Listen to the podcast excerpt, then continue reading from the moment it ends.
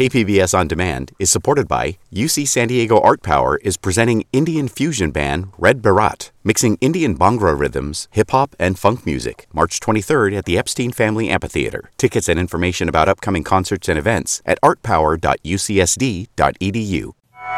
COVID cases are rising in some countries. What does that mean for us? We know there's already internal signs within this country that the virus is coming back.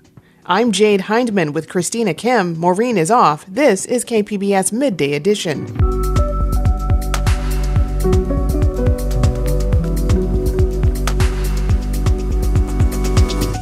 As Ukrainians seek asylum at the U.S. border, racist immigration policies are highlighted there was two mexican guys who sitting with us like for 12 hours and uh, officers from um, us saying them just like uh, we don't have place for you guys sorry Still struggling to adjust to daylight saving? We'll tell you about proposed legislation that could help, and a look at how performers are recovering from the pandemic. That's ahead on Midday Edition.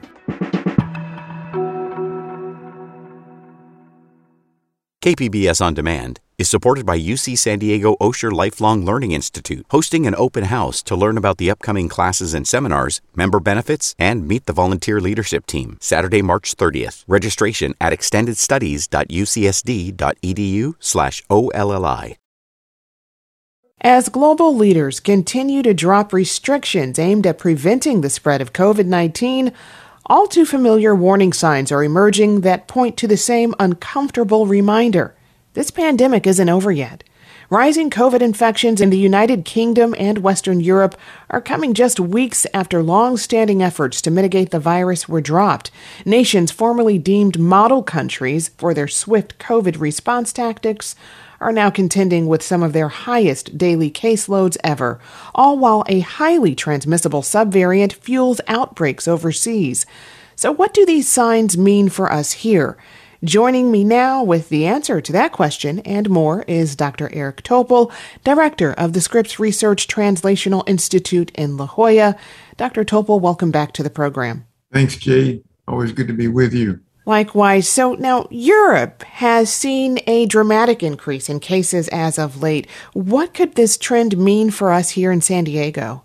Well, things are really quiet in San Diego right now. The wastewater surveillance looks very favorable. But what's going on throughout Western Europe, a significant new wave has certainly got steam. A lot of that is related to this, as you mentioned, BA2 sister variant of Omicron, BA1, but also, as you mentioned, the lack of mitigation and also the immunity waning of our vaccine. So it seems inevitable that here in the United States, we're going to see a new wave, hopefully not a, a major one, but uh, it looks like it's inevitable. If you had to calculate the timing of that new wave, what would you say? Well, we're five for five uh, when UK and Europe have warned us of being two to three weeks later, it's showing up here. Five out of five. This is the sixth warning they've given us. So, in the next few weeks, we should start seeing, and indeed, our wastewater surveillance in other places in the United States, we're seeing in some places more than a thousandfold increases. So, we know there's already internal signs within this country that the virus is coming back. I mean, what do we know about the Omicron subvariant BA2? It's a lot different than the uh, BA1, the original one that led to this remarkable spread ability like we've never seen before. I actually, Jade, had never thought we'd see a variant that could be more transmissible, but this one is about 30% more transmissible. So that spread is even further enhanced when you have no mask, no uh, mitigation measures of any kind, and you have waning of the immunity, whether that's from vaccines or from infection acquired immunity. So it's already a variant that is different pretty substantially from the original Omicron. And uh, it, it's uh, human behavior as well as vaccine of uh, potency wearing off that's putting us in a tough position. So it's more transmissible, but do, do, are the symptoms any different? No, it doesn't look like it makes for worse illness. But remember, Omicron is not at all mild. It's not more disease causing or the term pathogenic, virulent, but it's virulent for sure. Pfizer is seeking authorization for a second booster for people 65 and over. What does the data say about the need for this and how well that could work?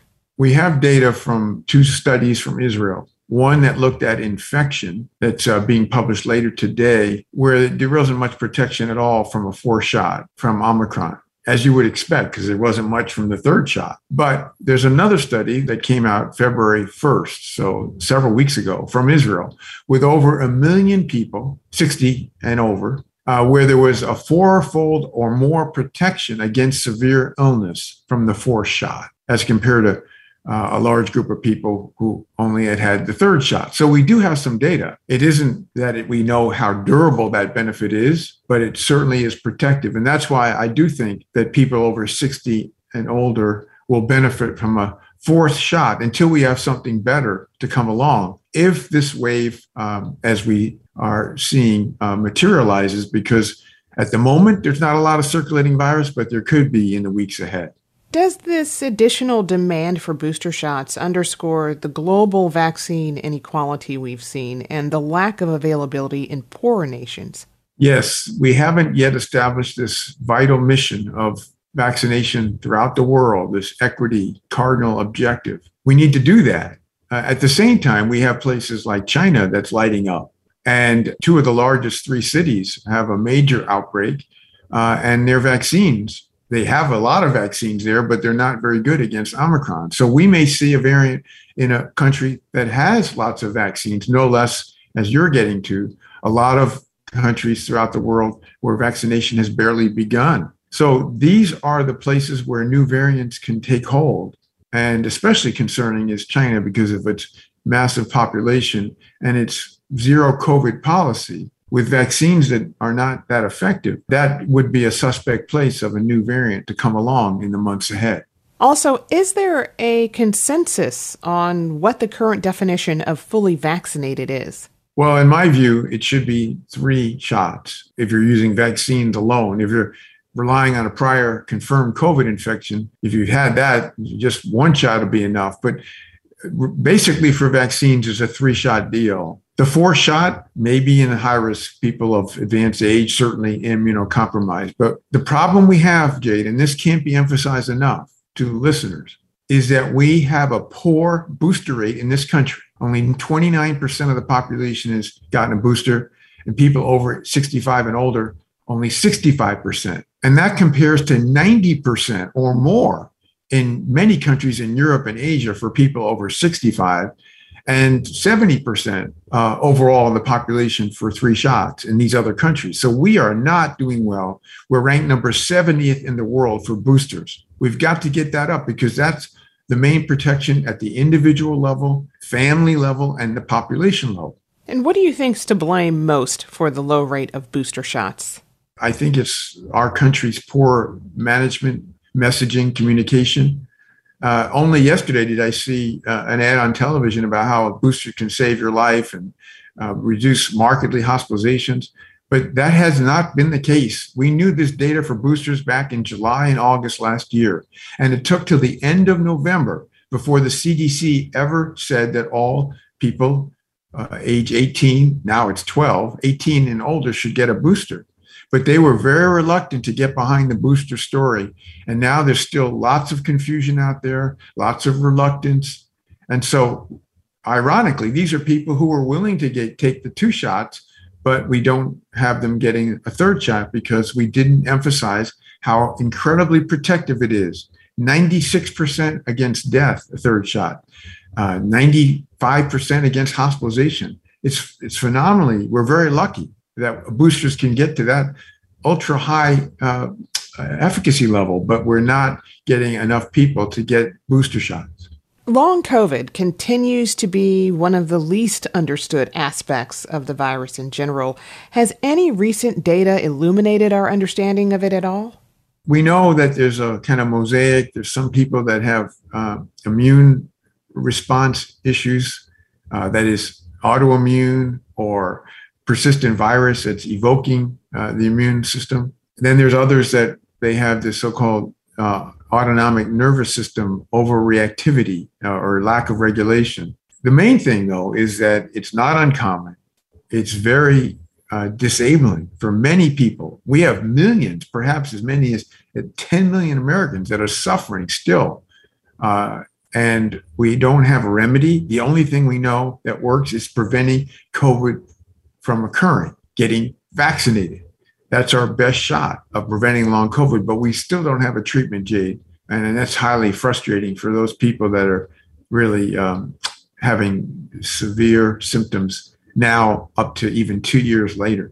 In the coming weeks, uh, what are your thoughts about safety measures and the need for masks? Well, for the people who are vulnerable, like 60 plus, certainly immunocompromised, it's really important as ever to wear high quality masks when going uh, indoors. Avoid, if possible, but if you're going to go indoors, gear up. And uh, obviously, you want to be in places that are either outdoors or have really good ventilation, air filtration. You know, for, for people who are not in a higher risk group, when there's not a lot of circulating virus, as there is in San Diego right now, it's it's it's it, we're in good shape. But keep an eye on things. Keep an eye on the wastewater in San Diego and on uh, the new cases and the uh, testing percent positivity because there will be a time in the weeks ahead, likely, that more people will need to gear up rather than just those who are at high risk.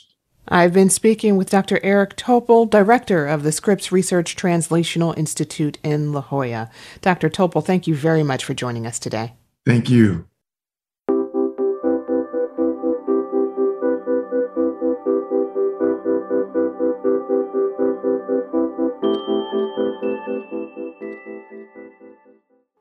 Ukrainian President Volodymyr Zelensky addressed the U.S. Congress this morning, asking for President Biden to continue sanctions and step up as a leader. Today, it's not enough to be the leader of the nation. Today, it takes to be the leader of the world. Being the leader of the world means to be the leader of peace. President Biden is expected to respond to these remarks later today, announcing 800 million additional dollars in aid. Meanwhile, Ukraine's capital Kiev remains in a 35 hour lockdown, and over 3 million Ukrainian refugees have left due to the war, according to the UN. Many refugees are arriving at the US Mexico border in the hopes of making it into the United States. KPBS investigative border reporter Gustavo Solis has been following some of these families, and he joins us now for more. Welcome back, Gustavo. Hello, Christina. Thank you. Gustavo, you spoke with Natalia Polyakova, a Ukrainian refugee who fled on the fifth day of the Russian invasion and made it to Mexico. Why did she decide to go to Mexico and how long did she have to wait there? Yeah, well, this is actually Natalia Polyakova's second time fleeing Russian aggression. She was born in Crimea and she left her home in 2014 when, when Russia annexed that and went to Kiev and now obviously she left again uh, for the second time. She came to Mexico like most war refugees in Tijuana right now. They have family in the US, and that's why they're coming over here. In Natalia's case, she wanted to reunite with an aunt in California, and it's much easier for her to get a travel visa to Mexico than it is to get one to the US. So people are flying from Europe to Mexico and then trying to cross the border to reunite with uh, friends and family right now. And well, Natalia spent a total of a week in Tijuana. She actually lost count of how many times she asked uh, Border Patrol agents to let her in. Uh, she tried walking, she tried by car, and each time she got turned around. She said basically all she did all day was try, try, try. She didn't really sleep much or shower. She depended on donations from local uh, Tijuanenses to help her out, and just ended up camped out right next to the border crossing for three days before she was finally allowed in. You say she was able to cross after three days, but that's not been the experience of many other Central American and Haitian refugees waiting alongside Ukrainian refugees. Here's what Natalia told you about what she saw.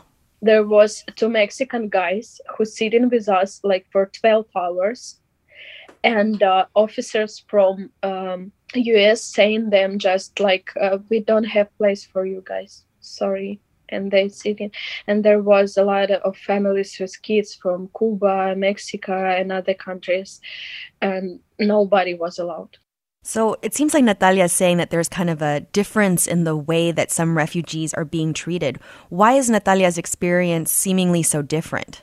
Well, only Customs and Border Protection can really answer that question. Uh, right, their agents have discretionary power to grant exceptions, and for whatever reason, right now they're granting them to Ukrainian asylum seekers over others. Uh, and you, you're getting this weird situation, um, which is actually kind of positive and shows the strength of just community, where the Ukrainian asylum seekers are asking the Border Patrol to also let in the Cubans and the Mexicans and the Belarusians. They're advocating for each other so that they can all get in. There's no like this idea of like, oh, they're cutting the line or anything like that. It's like, no, they, they all are asking for the same thing. They're all asking for their chance to ask for asylum in the U.S. And right now, it's hard to ignore the different treatment that people from Haiti, Mexico, Central America are getting compared to the Ukrainian war refugees. I know Natalia kind of told you that herself. We can hear her own words now. Everybody deserves to be with families in warm place with food and everything. Oh, I know a lot of these discrepancies, as you said, it's because Border Patrol is able to make these choices themselves. Can you remind us what Title 42 is and why you think it might be causing such radically different experiences at the border? Right. Uh, Title 42 is the, the public health order that began in March 2020 uh, in response to the pandemic. The Trump administration implemented it uh, we know now through reporting uh, that top doctors at the CDC pushed back. They didn't want it, but the administration went over their head directly to the head of the CDC to to have it done. And it basically allows border officials to turn away asylum seekers because of the pandemic. But it also gives them the discretion to make exceptions on a case by case basis. And right now, the policy is is pretty much discretionary, right? You have individual border patrol agents choosing who is worthy of an exception and who is not. And I mean that isn't really the way our asylum laws or really international asylum laws have, have ever worked. As part of your reporting, you spoke with immigration lawyer Blaine Bookey about the disparities she's seeing at the border in terms of how people are being treated. This is what she told you. Yeah, I mean, I think that there's no no way around it. It's it's racist policies that are being applied to um, black and brown people, different than being applied to others. What policies is she referring to, and what does this tell us about the current state of the country's immigration policies? The policy she's referring to is Title 42, right? The one that lets border officials essentially pick and choose who, if anyone, gets access to request asylum. And right now, it's almost impossible to ignore the optics of white European asylum seekers being let in, but black and brown asylum seekers who have been trying for two years to get in and are still getting denied, right? Like, it's just hard to look beyond that. And just to be clear, right, requesting asylum is a legal right everyone has. And just because you request it, it doesn't mean you automatically get it, right? In fact, most cases are denied. But at least people get due process, right? And right now, the vast majority of asylum seekers, they're not getting that due process. And just a quick point to be clear, there, there really isn't, as far as I've been able to see, not a whole lot of animosity towards the Ukrainian war refugees from other migrants. People are stoked that they're getting in, and they just want that same opportunity for themselves, right? It's, it, it's an equity issue right now. As more refugees continue to come to the US Mexico border from Ukraine, Russia, Haiti, and Central America, what do you expect to see happen in terms of available resources or the relative ease some people have coming in? Well, th- there have been news reports that the Biden administration will finally get rid of Title 42 as early as next month, but but just reports. I haven't seen anything official come out of Washington yet. I mean, let's not forget that uh, President Biden ran on a promise to make our immigration system more humane, but he's resisted calls consistently from lawyers, advocates, doctors, even members of his own party now to eliminate Title 42. And until that happens, I don't really expect anything to change at the border. I've been speaking with KPBS investigative border reporter Gustavo Solis. Thank you so much. Yeah, no problem. Thank you for having me.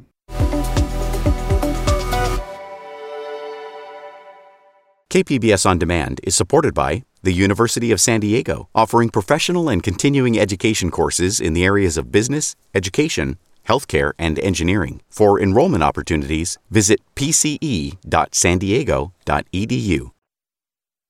You're listening to KPBS Midday Edition. I'm Jade Hindman with Christina Kim. Maureen Cavanaugh is off. In a rare display of bipartisan agreement yesterday, the Senate unanimously voted to make daylight saving time permanent. The bill still would need to be approved by the House and signed by the President before being implemented in 2023. Meanwhile, similar efforts have been taken up in the California Assembly as well. But as many of us struggle to spring forward this week, there seems to be differing views on how these changes could impact our health and day to day lives. Many believe moving permanently to standard time rather than daylight saving time is a better solution. Here to tell us more is Nicole Nixon, politics reporter with Cap Radio. Nicole, welcome back to the program. Nice to be here. Thanks for having me. So, what are the main arguments for and against ending switching our clocks twice a year?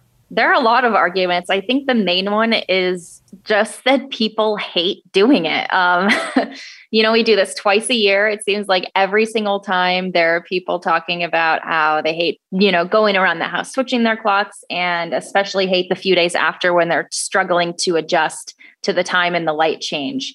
So that's why I think it was really surprising when the Senate, you know, voted unanimously for this bill because it's been an issue that's talked about a lot, but never something that Congress has actually acted on. Aside from the debate about whether or not to continue with our biannual time changes, uh, there doesn't seem to be consensus on which time, either daylight or standard, uh, would be best to move to. Tell us about that. Sleep specialists and sleep doctors seem to agree that no matter what permanent switch we make, this time change twice a year is detrimental to people's health. They cite statistics about you know increases in traffic accidents increases in heart attacks and other cardiovascular events. And just that you know it really screws with people's schedule and we all have a difficult time adjusting. Between the two changes sleep specialists and the american association of sleep medicine they recommend going to permanent standard time, which is that winter time. However, people in the business community seem to be in favor of permanent daylight time. And there actually have been several states, about 18 states, I think, that have passed legislation or considering legislation to move their own states to permanent daylight time if and when Congress allows it. That's the big roadblock here is that the federal government doesn't allow states to go to permanent daylight time. Well, that seems to be changing with you know the Senate vote this week. So, what other impacts could moving to daylight saving year round have?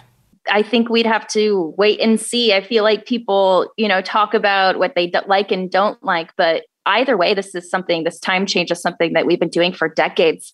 And in the middle of summer, when we're, oh, you know, the, the time is different than we're used to it, or if we go to permanent daylight saving in the winter when the sun's not coming up till 8 a.m., people might change their mind. But I guess we'll have to wait and see. And, you know, no decision is permanent. I think that, you know, whether we make a time change or not, or get rid of this, it could always be reversed.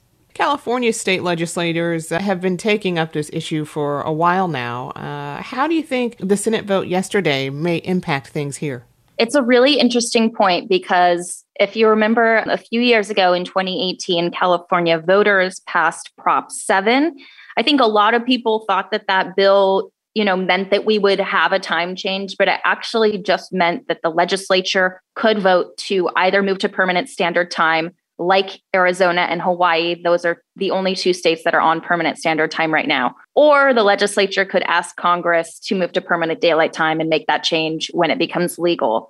Prop 7 didn't actually, you know, vote for or against a specific time change.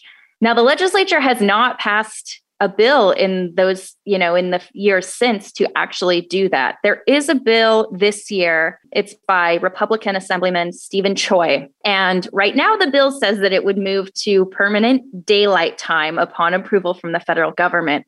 But he actually told me that was a mistake and he wants to move to permanent standard time. You know, the legislature, as of right now, can do without permission from the federal government. So, we've heard that time changes can have impacts on health and increases in things like car accidents. Is there any consensus on which solution would be best? As with all things in the time change, there's still debate about this. On the one hand, you have sleep doctors saying that, you know, when we change our clocks, our sleep schedules get thrown off. We're more likely to make mistakes. And there are increases in car accidents, you know, those day or two after the time change.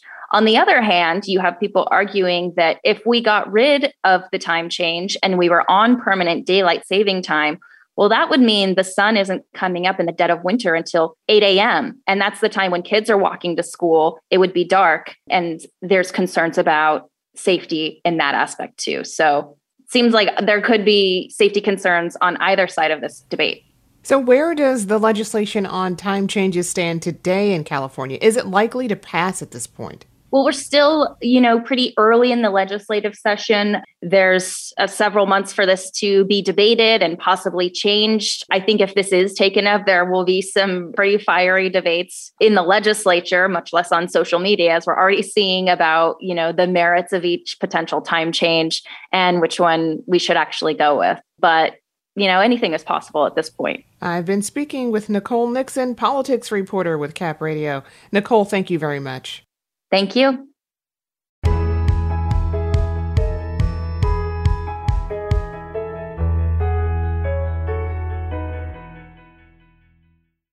The Federal Reserve is expected to raise interest rates today in an effort to combat the high rate of inflation in the U.S. And higher interest rates mean we could see the pace of San Diego's housing market start to slow down. But the cost to buy or even rent a home here is still out of reach for many families. A new story by Voice of San Diego managing editor Andrew Keatts looks at the hard choices some people are making to be able to buy a home. Andrew Keatts joins me now with more. Welcome. Thanks for having me. Your story chronicles the experiences of Doni Castillo and Marisela Lopez Beltran and their quest to buy a home. They chose to buy a home in Murrieta. Why do they say that was the right choice for them? What led them to to buy there instead of San Diego? Yeah, I mean, I look, I think I think they are really a classic middle class family. You know, they have two steady incomes. They have a daughter who's who's 15, uh, and they were getting ready to have another daughter, and they decided they wanted the sort of uh, single family home that, in many ways, for many people, defines middle class existence in this country, and they just weren't capable of doing that even on two steady incomes in San Diego. Um, and so they, you know, they go in, they get approved for a mortgage, and they get approved at about four hundred and fifty thousand dollars, and that, that's just not going to get them a single family home here. So they're working in Chula Vista, they work in in you know the urban San Diego, and that amount of money gets them a, a condo, and with a condo comes a HOA fee. And somewhere along the line, they decided, well, we hear that it's a lot cheaper to live in Southwest Riverside County and so they head up there and you know they're sort of blown away by how much more house they can get for that that amount of money. Um, of course that came with other costs. Right. So there are trade-offs when families make this decision.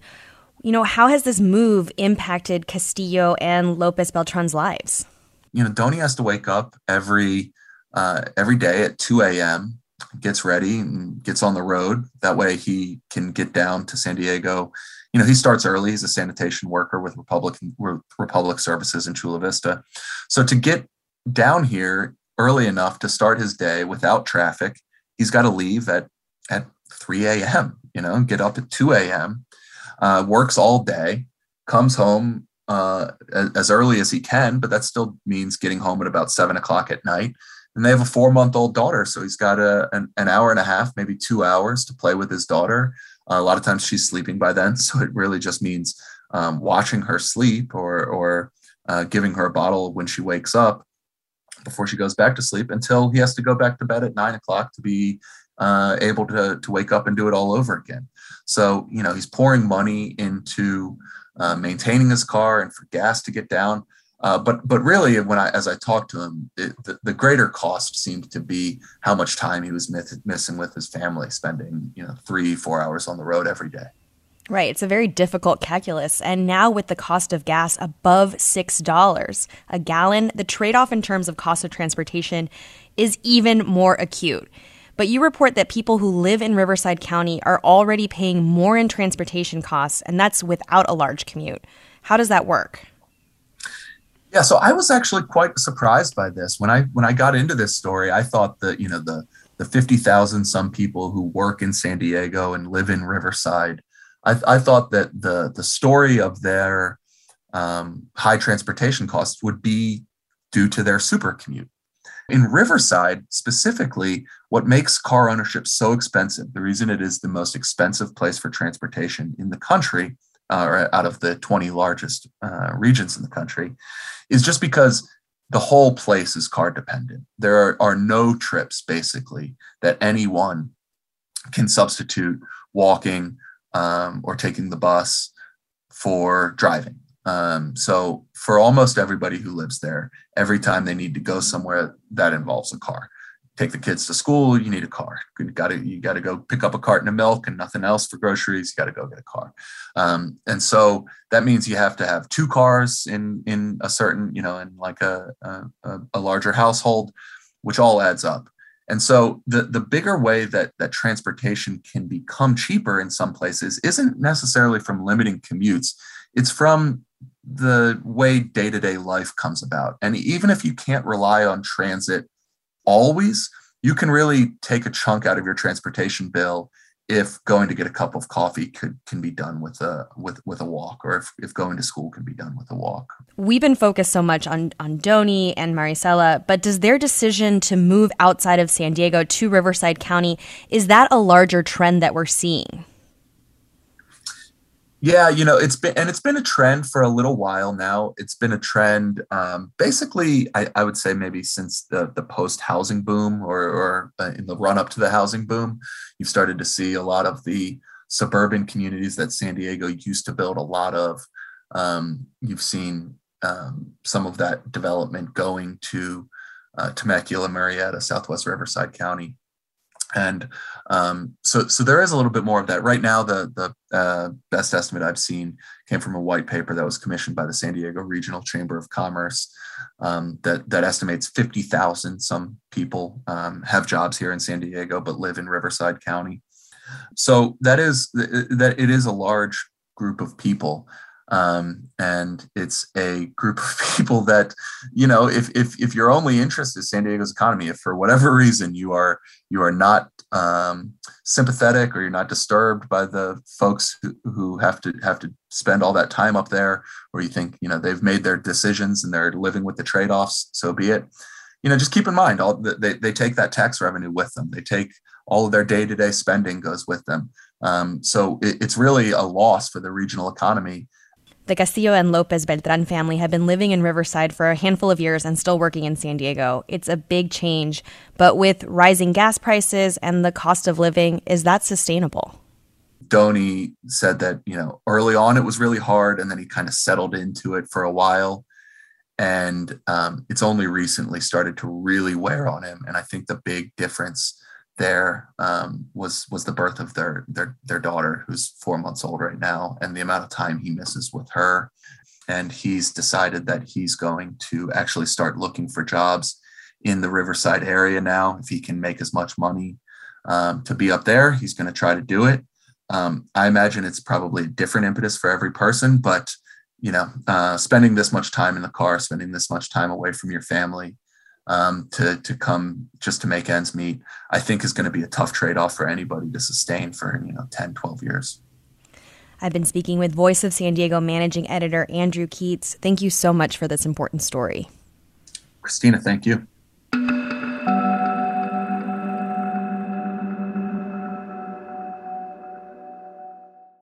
New research shows that fear of racial discrimination weighs heavily in career decisions among some military service members of color. Troops are turning down duty assignments because they don't want to move to certain bases or military towns. That can affect their careers and America's military readiness. Desiree D'Iorio reports for the American Homefront Project. Almost a third of the military families in the survey say they refused orders to relocate because of worries about the racial climate at the new installation. And more than half of them say the decision hurt their careers. The study is one of a handful in recent years that explores how race and discrimination affect the everyday lives of service members. The results are mixed. Most respondents say the military has had a positive effect on them overall, but many also reported outright discrimination, like racial slurs, and fear for their safety on and off base. Jenny Aiken is one of the researchers at Blue Star Families who worked on the study active duty family respondents of color are making very big decisions about military life based on perceptions of racism and fear for their family's safety. Aiken says many of the service members who turned down relocation orders faced other consequences, like unfair negative performance reviews or opportunities for career advancement that disappeared. Obviously, these are huge conversations. Decisions and all of them affect overall military readiness and retention. A spokesperson for the Department of Defense did not comment directly on the findings in the Blue Star family's report, but said in a statement that the department is now studying the roadblocks that keep service members of color from advancing. Retired First Sergeant C.T. Moss says she never turned down an assignment in her 24 year Army career, but she's wanted to. Now she runs the Racial Equity and Inclusion Initiative for Blue Star families. Back in 2014, she was a single mom trying to make her way up the Army ranks. I remember originally saying, I do not want to go to Mississippi. I do not hear great things about that area when it comes to my family, being an African American family. But we went because it was going to be great for my career. She says she was in Mississippi only a few months before she became concerned about the safety of her then 13 year old son. My son was racially profiled in our neighborhood where we live twice, twice. And one was from an undercover cop who didn't identify himself. It got to a point where I had to make a decision. So Moss sent him to Florida to live with other family members while he attended high school. That's a situation that I tucked away for many years. I never even thought to talk to my chain of command about it. But she says now those conversations about what's going on in military communities need to happen in the open it's okay to have these uncomfortable conversations and to talk about this, even within our ranks, because we never know who else may have similar experiences. Blue Star Families says that the racial climate in military towns will become even more important in the next several years as the American population and the military become increasingly diverse one of their key recommendations is to strengthen the relationship between bases and their surrounding communities so that military families of color feel safe enough to stay in the service. I'm Desiree D'Iorio on Long Island.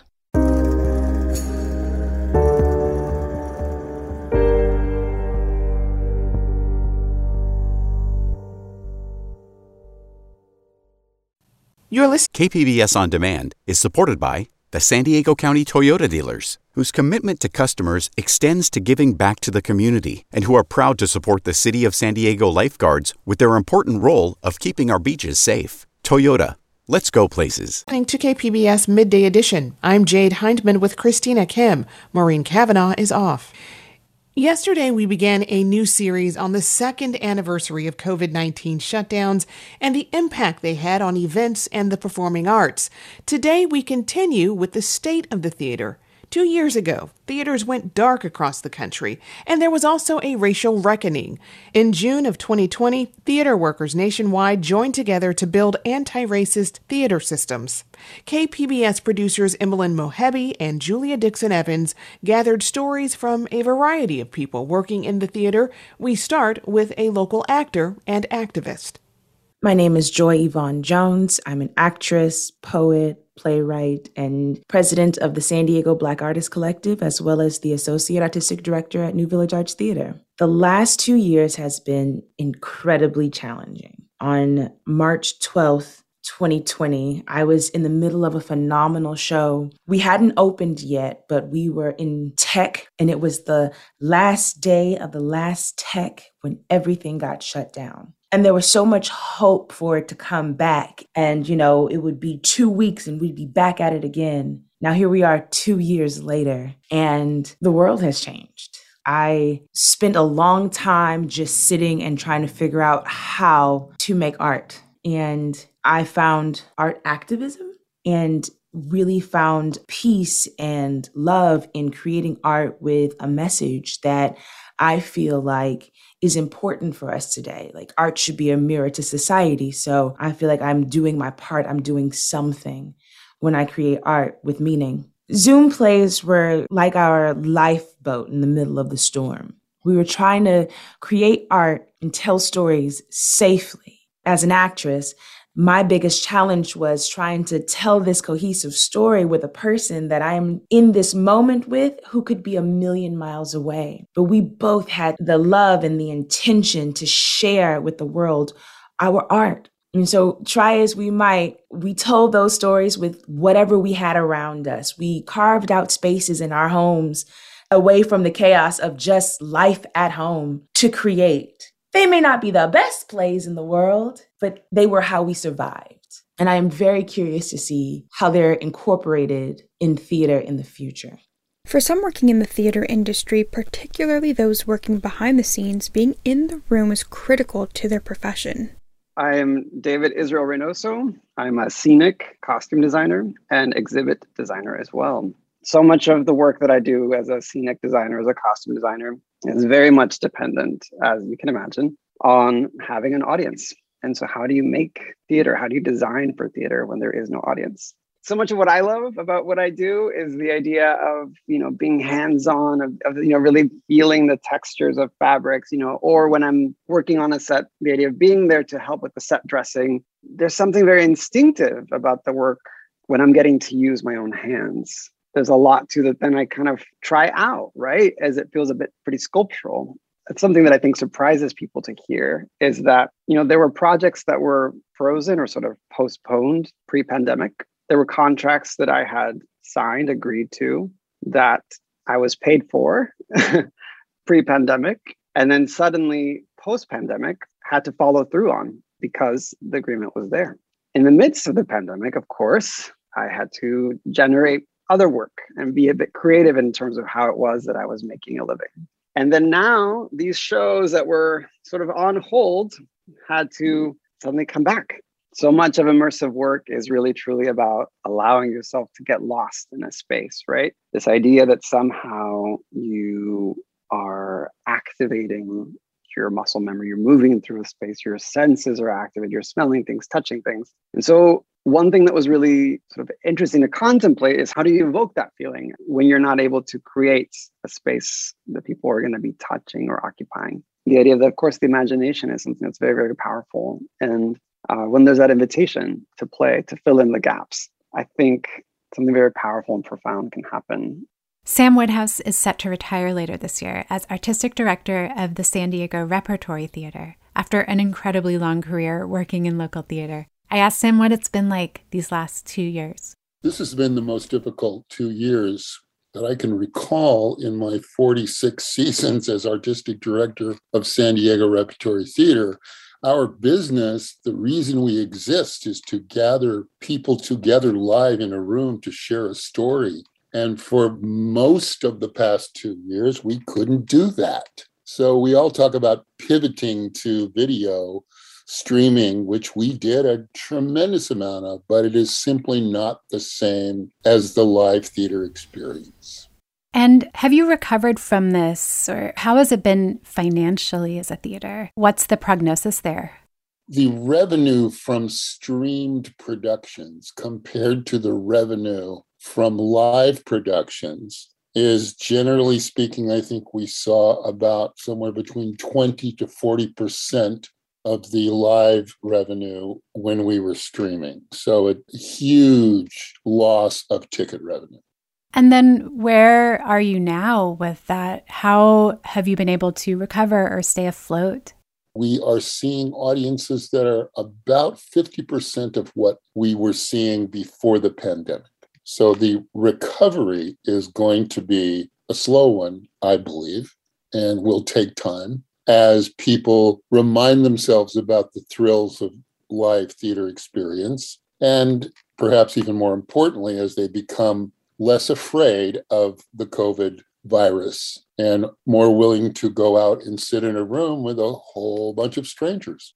Josh Breckenridge grew up in San Diego County and worked on the Broadway production of Come From Away, which got its start at the La Jolla Playhouse.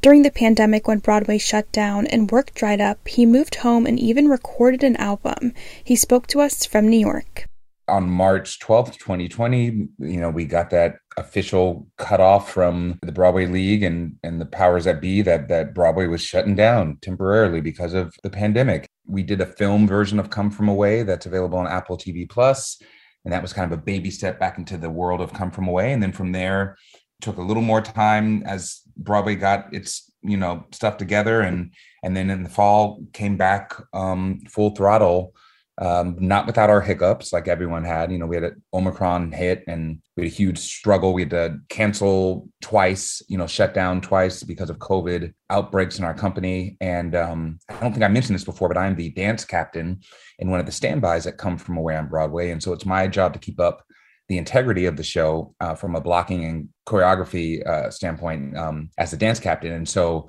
you know, part of my job was getting putting new people back in, into the show when we came back, keeping up uh, the cleanliness of the show, um, and at the same time being ready to go on for five of the male roles in the show. The, the show is comprised of 12 actors, six men, six women. My job to cover all but one of the men and be able to teach and note and keep tabs on all the other characters. So it's a it's been a busy busy career, especially as of late with Come From Away, and um, very busy during the the huge kind of splash of of Omicron because um, we had people dropping like flies. We had I had no idea what role I was going to be on for next, and um, luckily there's been a huge resurgence and or I should say bit of respect and acknowledgement of standbys and and swings and understudies and covers in general um, during this pandemic. To listen to part one in this series, go to our website at kpbs.org. Tune in tomorrow for the final installment, where we look at the two year impact of the pandemic on live music venues and shows.